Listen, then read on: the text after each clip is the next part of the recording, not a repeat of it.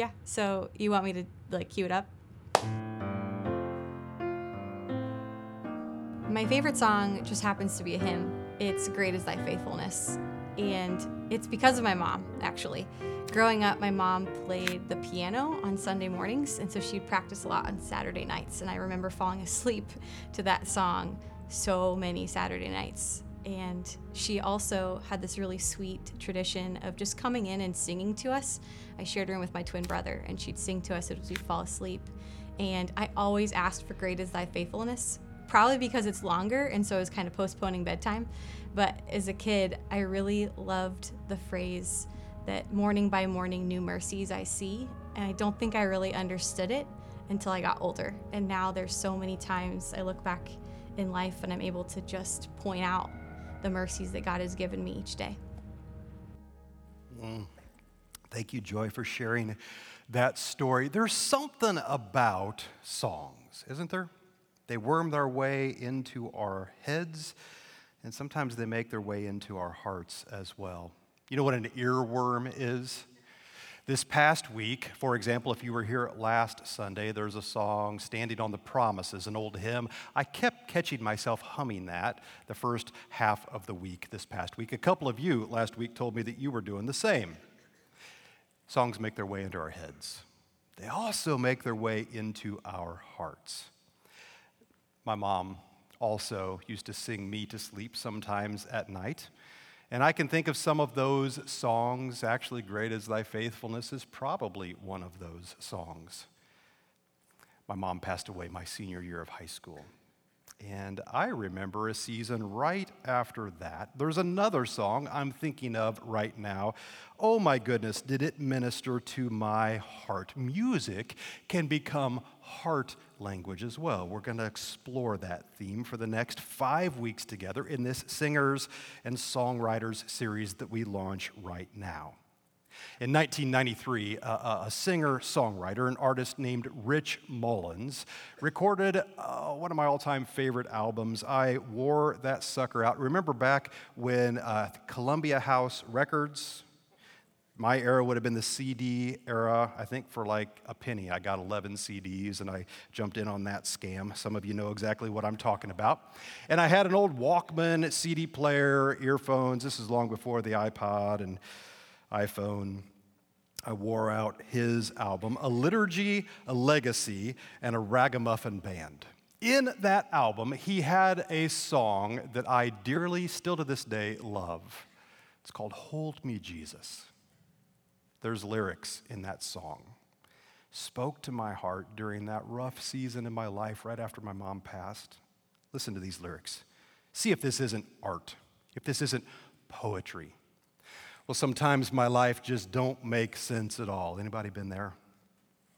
When the mountains look so big and my faith just seems so small. So hold me, Jesus, because I'm shaken like a leaf. You've been king of my glory. That is poetic. Won't you be my prince of peace? I need to feel your presence right now. I love this line. Surrender don't come natural to me. I have thought about this line probably a hundred times since I memorized this song right after my freshman year of college. I'd rather fight you for something I don't really want than take what you give that I actually need. I've beat my head against so many walls. Now I'm falling down. I'm falling on my knees. So hold me, Jesus. I'm shaken like a leaf. You've been king of my glory. Won't you be my prince of peace? I don't know if you've been following the news. Songs do become heart language, not just for individuals, but for large groups of people. Does anybody know who Oliver Anthony is? Have you heard of this guy? Like the last three or four weeks, he's become a sensation. Here's a picture of him. He's a dude in Virginia that uh, wrote a song. Maybe you've heard the song, It's Rich Men North of Richmond. Now, are you tracking with me? You know who this guy is? He recorded the music video, literally. This is his guitar. He's out in front of his deer stand. That's what's behind him right here. Kind of a redneck dude in central Virginia.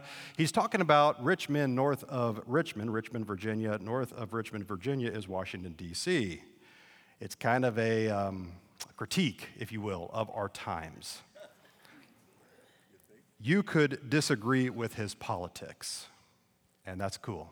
You cannot disagree with the truth. You have to acknowledge that the song is poetic, it's poetry, and it seems to have tapped into a culture.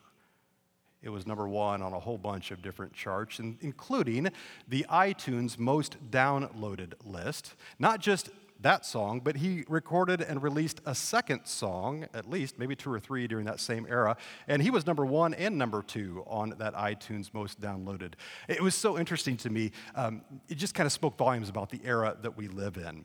If you had purchased the number two song off of iTunes, what you are buying, literally, he recorded this with his what, an iPhone, I think it was a Samsung Galaxy, and he just set it up and recorded a music video, and he uploaded the audio from that. If you bought it, you were buying something that got, per, that got recorded on a phone. Isn't that interesting? And a culture said, hey, we're recognizing, we're tapping into this. There's a line in that song living in the new world with an old soul. That's poetry, it's poetic. I've thought about that a few times. Do me a favor right now. Would you open up to Psalm 27 in your Bible? Psalm 27. By the way, bring your Bibles through this series. We're going to spend some time in the text, line by line, going through these beautiful old songs, 3,000 year old worship songs that God has something to teach us in. Psalm 27. Before we look deeply today at that passage, though, I want to spend just a couple of minutes giving some cautions, kind of setting the stage for the whole series as we think about the Psalms collectively as, a, as pieces of art, God speaking through music. Here's a couple of things to think about. First of all, be careful not to co opt art. What I mean, what do I mean by this? Oliver Anthony, actually, that song, Rich Men North of Richmond. Apparently, it got used in the first Republican presidential debate. And afterwards, somebody asked Oliver Anthony, What'd you think about that? And he said, I was actually writing that song about those jokers on the stage. They were co opting my art, in other words. Those are my words. I was actually writing about them and they were trying to twist it and make it something else. Be careful not to co opt art. Be careful as we study Scripture. We have to recognize that the Psalms, collectively, it is art. It's an artistic expression. Let me say it this way We choose to approach the Psalms as descriptive, not prescriptive. Descriptive. Most of the time, it's David. He wrote some, most of the Psalms. He's, it's almost as if you're opening up his prayer journal and you're reading how he felt, what he was thinking. Be careful not to co opt that, make that well, let me say it this way. How many of you have heard uh, of the description of the Bible as God's little instruction book for life? Have you ever heard of that? I think there was even a book along those lines several years back. I, I, I get what the author is saying, but I kind of push back a little bit on that. It really isn't. The Bible is not to be designed to be God's little instruction book for life, not entirely. There are some places in Scripture where it is a bit of a how to manual. The Psalms is not one of those places. The series we just wrapped up recovering Pharisees like me. This was prescriptive. It was take two of these and call me in the morning, or do these things, don't do these things. Jesus was very clear, prescriptive. He was saying, don't be like the Pharisees. In Matthew chapter 5, 6, and 7, the Sermon on the Mount, Jesus is very prescriptive. He's saying, This is what I want you to do. This is what I want you to stop doing. The book of James is very prescriptive. Stop doing this, start doing this. But there are other places in Scripture, and I would count the Psalms in there. It's more descriptive, not prescriptive. So I said it before, I'll say it again. Approach the Psalms as descriptive. David is simply saying, This is what I'm feeling, this is what I'm thinking. Be careful not to co opt his art. We'll talk about prescription later in the message. David. David is a warrior poet. David is the kind of guy who knows very well the topic of what we're talking about today. He knew what it was like to have his heart pounding. He knew what it was like. He knew what it was like to be literally praying for his life. I could tell you story after story, but when David felt anxious, today we're talking about a song for anxiety. Uh, in a couple of weeks, we're going to talk about repentance.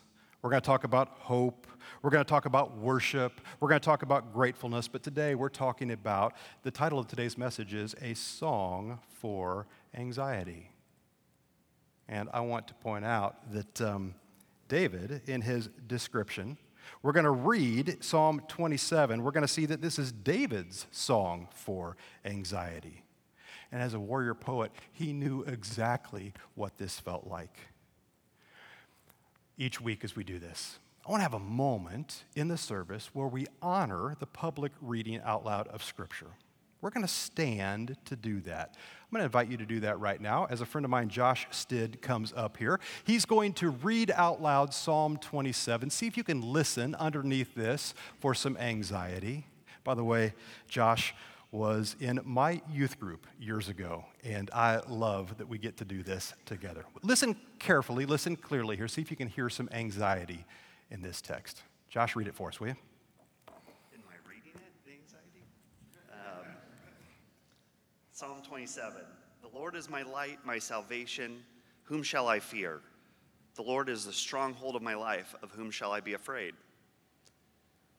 When evil men advance against me, devour my flesh, when my enemies and my foes attack me, they will stumble and fall. Though an army besiege me, my heart will not fear. Though war break out against me, even though then I will be confident.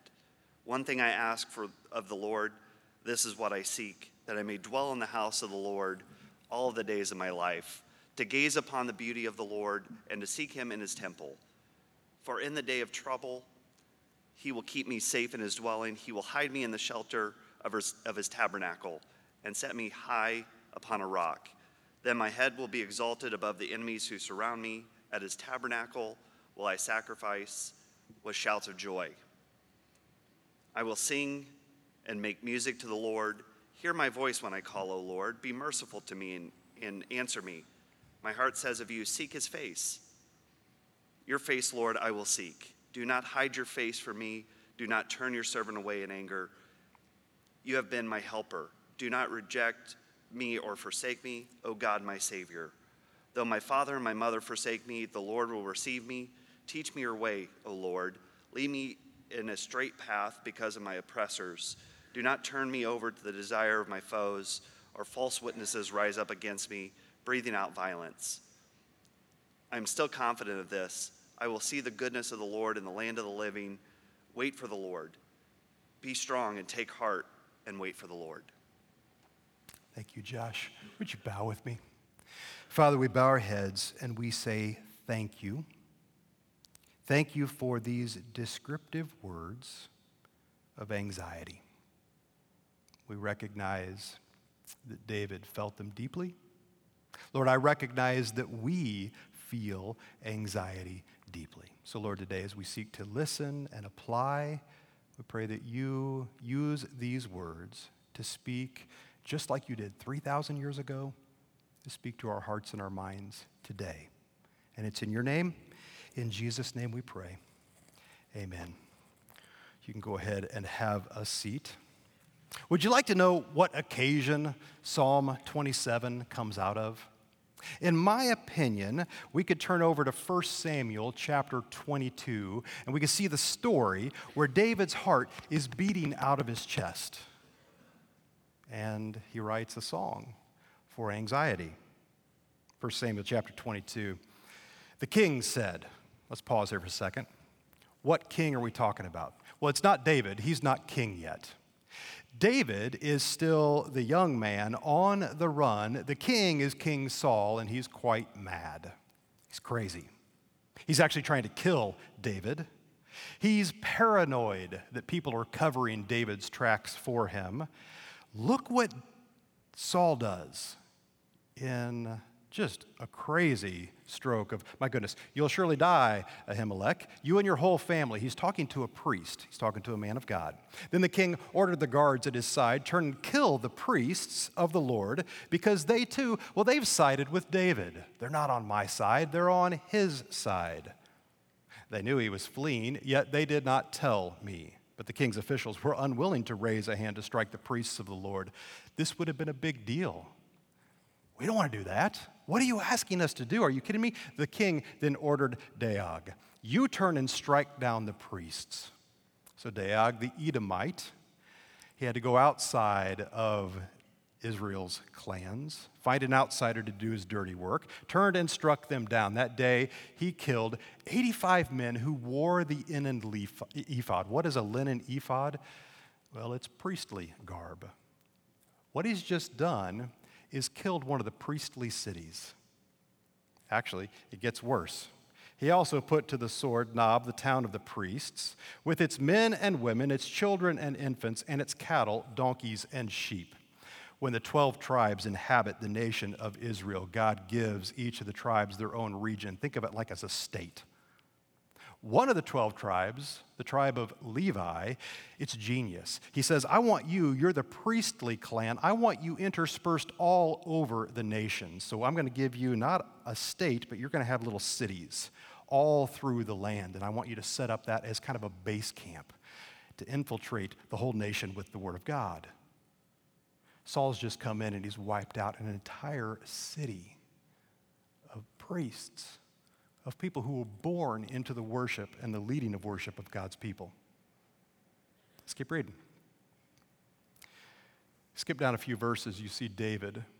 He hears the news. He literally says, I am responsible for the death of your whole family and the whole town that was wiped out Do you think David might have been feeling anxious in that moment? Yeah. He knew what it was like to feel anxiety. And there's some descriptive language that comes out of this. We're pretty sure he wrote Psalm 52 as a direct result of this story. Actually, let's look at that. The psalm starts down here, but right above the psalm, even in the oldest texts we have, it says, For the director of music, it's a psalm of David when Doeg, we just read about him, the Edomite, had gone to Saul and told him, David has gone to the house of Ahimelech and killed him. David sits down and he pins the words to Psalm 52. I think I could make a pretty good argument that he also, at some point in his life, thinking back to this moment, writes Psalm 27, the psalm that we just read. I, uh, I don't know about you, but when I visit a museum and I'm looking at artwork. I kind of need somebody to tell me what I'm looking at. Anybody else like that? I can be standing in an art gallery looking at this and I, you know, somebody walks up speaking with hushed tones. Well, what you're looking at there is the artist. Those are broad brush strokes. He must have been feeling this, and this happened in this period of his life. And I just kind of turn and, okay, thank you. I needed that because I don't have that art critic piece in me. I want to introduce you to an art critic for the Psalms. Several of these exist. I have fallen in love again with this book over the last several weeks. This is a book, I love everything about this book. The Psalms outlined. I've got some pictures, you can see it a little bit closer. I love everything about it. I love the way it smells. It smells like a musty old bookstore. I've gone almost completely digital with my Bible study strategy now, but occasionally I like to pull out an old book. It smells like an old book. This was a gift to me from another David. We're going to study King David and some of the Psalms that he wrote, and this is my uncle David. He was a career missionary. Uncle David planted churches in Canada and the Dominican Republic and Costa Rica. Somewhere in the middle of all that moving, about the time that I was ordained into ministry, he said, Hey, can I give you some of my personal library? I'm done moving it around. I love this book. It was written in 1925. It's almost 100 years old. My uncle David bought it, according to this signature here, uh, in November of 1957. This is one day before my birthday, 17 years before I was born. And I love an awful lot about this. You can see some of the sermons that he probably preached from this. I love this book.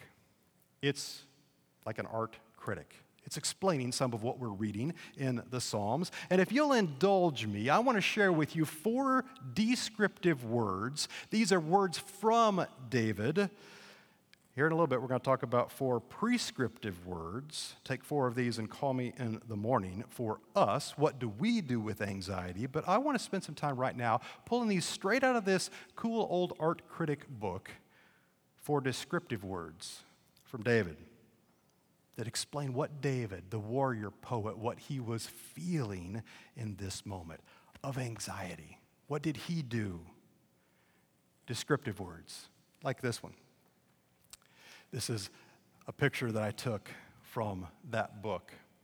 The first thing that he felt that we see there in the text is confidence.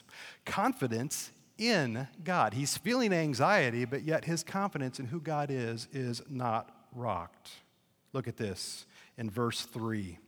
Though, and we just read it together, though an army besiege me, my heart will not fear. Though war break out against me, even then will I be confident. Why? Because I know who my supreme commander is. I know who I'm following. He has confidence in God. It reminds me of that song, the Rich Mullins song I told you about a bit ago. One of the lines in that song Your Salvation Army Band is playing this hymn. And your grace rings out so deep, it makes my resistance seem so thin. Poetry. God, even when it doesn't feel like it, when it feels like the world is spinning out of control around me, you are in control. I have confidence in who you are. I love this art critic uh, and the way each of these words of um, uh, confidence, uh, uh descriptive words of God, there's a couple of detail words that go along with them as well, like this one. Here's a detail word that goes with confidence defense. I have confidence in you, God, because of the defense that you're providing. You see this right there in the text. Verse 1 says, The Lord is my light and my salvation. Whom shall I fear? God is in control. Whom shall I be afraid of? God is my defense. How about this detail word describing the confidence that we have in God? Deliverance. He takes care of me. We read it earlier in Psalm 23. We go through the valley of the shadow of death. We find it here in verse 2 of Psalm 27 when the wicked advanced against me to devour me. It's my enemies and my foes who will stumble and fall. Because, God, you've got my back. We're going through the valley of the shadow of death together. Here's another descriptive word that describes what David is feeling in Psalm 27. As he feels anxious, he also feels communion with God. God is with him. Look at number verse 4. One thing I ask from the Lord, this one only do I seek, that I may dwell in the house of the Lord all the days of my life. We see that echoed in Psalm 23 again. To gaze on the beauty of the Lord and to seek him in his temple. I want communion with God. I want to be reminded of the truth, God, that you are with me in the middle of my anxiety. Thank you for being with me. A couple of detailed words that go right along with that, according to our art critic. How about the word protection? He protects us. Look in verse 5. For in this day of trouble, he will keep me safe in his dwelling. He will hide me in the shelter. He's going to set me up on a rock. He is protecting me. How about this other detail word that goes along with this? The word praise. Praise. I'm going to praise him because he's worthy of it. He deserves it. Look at this in verse 6. When my head will be exalted above the enemies who surround me, at his sacred tent I will sacrifice. This is a worship word with shouts of joy. I will sing and make music to the Lord. This is a vow to offer praise and thanksgiving. Again, that Rich Mullins song. I can't tell you how many times as I was singing it on a charter bus, as I was traveling around after my freshman year of college and then my sophomore year of college. This line captured me every time. And I wake up in the night and I feel the dark. It's so hot inside my soul, I swear there must be blisters on my heart. So hold me, Jesus, because I'm shaken like a leaf. You've been king of my glory. Won't you be my prince of peace? Here's another descriptive word compassion. The compassion of God is on full display here. Even in verse 10, we see this reflected. Though my father and mother forsake me, it seems like everybody has abandoned me, but not, not God. He has compassion toward me. A couple of detailed words that go along with that. How about the word goodness? We see goodness. Skip down to verse 13. I remain confident. Let's go down to verse 13. I remain confident of this. I will see the goodness of the Lord in the land of the living. He's looking for God, and he sees the goodness of God on display. Here's another detail word the word guidance. He literally asks for it from God. In verse 11, he says, Teach me your way, Lord. Lead me in a straight path because of my oppressors. I need you to guide me from here to there. The fourth word, I love this. The fourth descriptive word that's found in this art critic's words. Number four is comfort. We see comfort coming from God. Verse 14, he says, Wait for the Lord. Be strong and take heart and wait for the Lord. He provides comfort. If you look for it, are you feeling anxious? Turn to God. Here's a couple of detail words that go along with that according to our art critic. How about the word support? Verse 13, he says, it's almost implied there if it had not been for the goodness of the Lord, I would be in bad shape. God supports him. And God's strength is very much on display. That's the second detail word we find here. Verse 14 says very clearly wait for the Lord. Be strong and take heart and wait for the Lord. This is what David is feeling. These four words of description. Remember, the Psalms are descriptive, not so much prescriptive. But before we go to the prescription, the medicine that we probably should take when we're feeling anxiety, could we just take a minute and make it personal? You don't want to co opt art, but you do want to grab what you can and walk it into your life to help you moving forward. Let's talk about through the lens of description.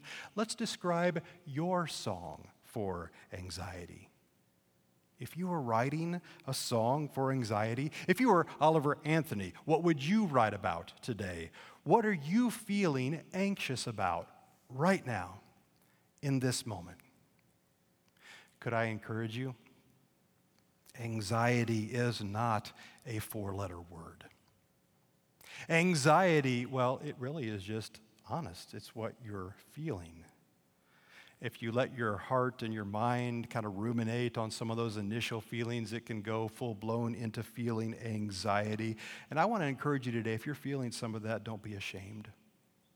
The warrior poet knew anxiousness. The first step is admitting that we have a problem and then we need to move through that. So, what has you anxious today? Are your, is your kid making dumb choices?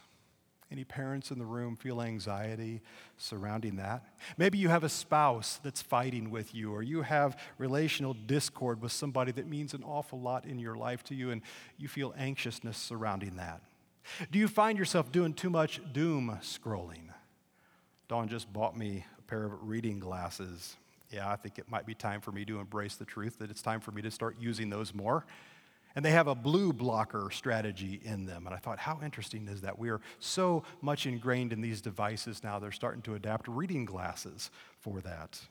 Do you find yourself doom scrolling and it makes your heart just feel anxious? Maybe it's the war in Ukraine. Maybe it's a contentious election on the horizon. Maybe you're feeling a perceived loss of cultural influence. The more I speak with older senior saints, the more I hear, hey, do you remember the good old days? And in this day, this is what I feel anxious about. I look at the world around me and I'm worried about this and I'm worried about that. What has you feeling anxious today?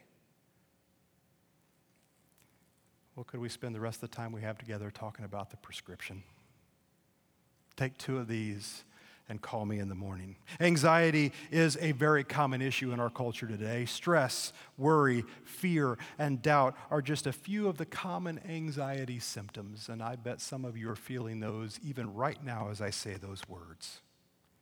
When we experience any of those feelings, it begins to affect our body, sometimes headaches, migraines, heart palpitations and flutters makes maybe makes a, a heavy weight feel caught in your throat or maybe in the pit of your stomach Anxiety affects our thoughts. Do you ever find yourself saying, I feel so overwhelmed. I don't have control in my life. I'm scared of my future and what's going to happen. These body sensations, these feelings, and these thoughts can take over our lives, and they can also take joy out of living each day. Path of anxiety can lead us into a land of isolation, and it prevents us from living the life that God has planned for you. We need a prescription. What do we do? The author, Jerry Bridges, wrote a book several years ago. I love the title Trusting God Even When Life Hurts. And in this, he asks a couple of questions. Actually, it's the same question, and you could ask it two different ways. He asks the question Can you trust God? In other words, is God trustworthy? Is he dependable in times of ad- adversity? But the second meaning is also critical, and here it is Can you trust God? Not only is God trustworthy, but will you choose to trust God? Do you have a relationship with Him and a confidence in Him that you believe He's with you in adversity, even though you don't see evidence right now? I want to share with you four words as we think about prescription. These are four prescriptive words for us. Are you feeling like David? 3,000 years ago, he wrote a prayer, prayer journal, and Psalm 27 becomes a song. And people sang it. For 3,000 years, it's led people, God's people, in worship, and it's put some words to their own heart language. If you feel anxiety, what's the prescription? Well, here's four prescriptive words for us. Here's the first one it's simple, but it's profound. The word is God. the call to action would be to call on God. The question, can you trust God with the two separate meanings that we were looking at? When worry, when stress, and when doubt are your daily companions, do you believe that God is there too? Can we count on Him like we count on the anxiety to be there? This brings to the second meaning of that word, that question of trusting God. Do I have a strong relationship with the Lord? Do I bring my anxiety? Do I bring my adversity to Him? Here's a verse that has the prescription embedded in it Psalm 50. Call upon me, this is God speaking. He says, Call upon me in the day of trouble, and I will deliver you, and you will honor me. But call upon me. The first prescriptive word is God. Call on God.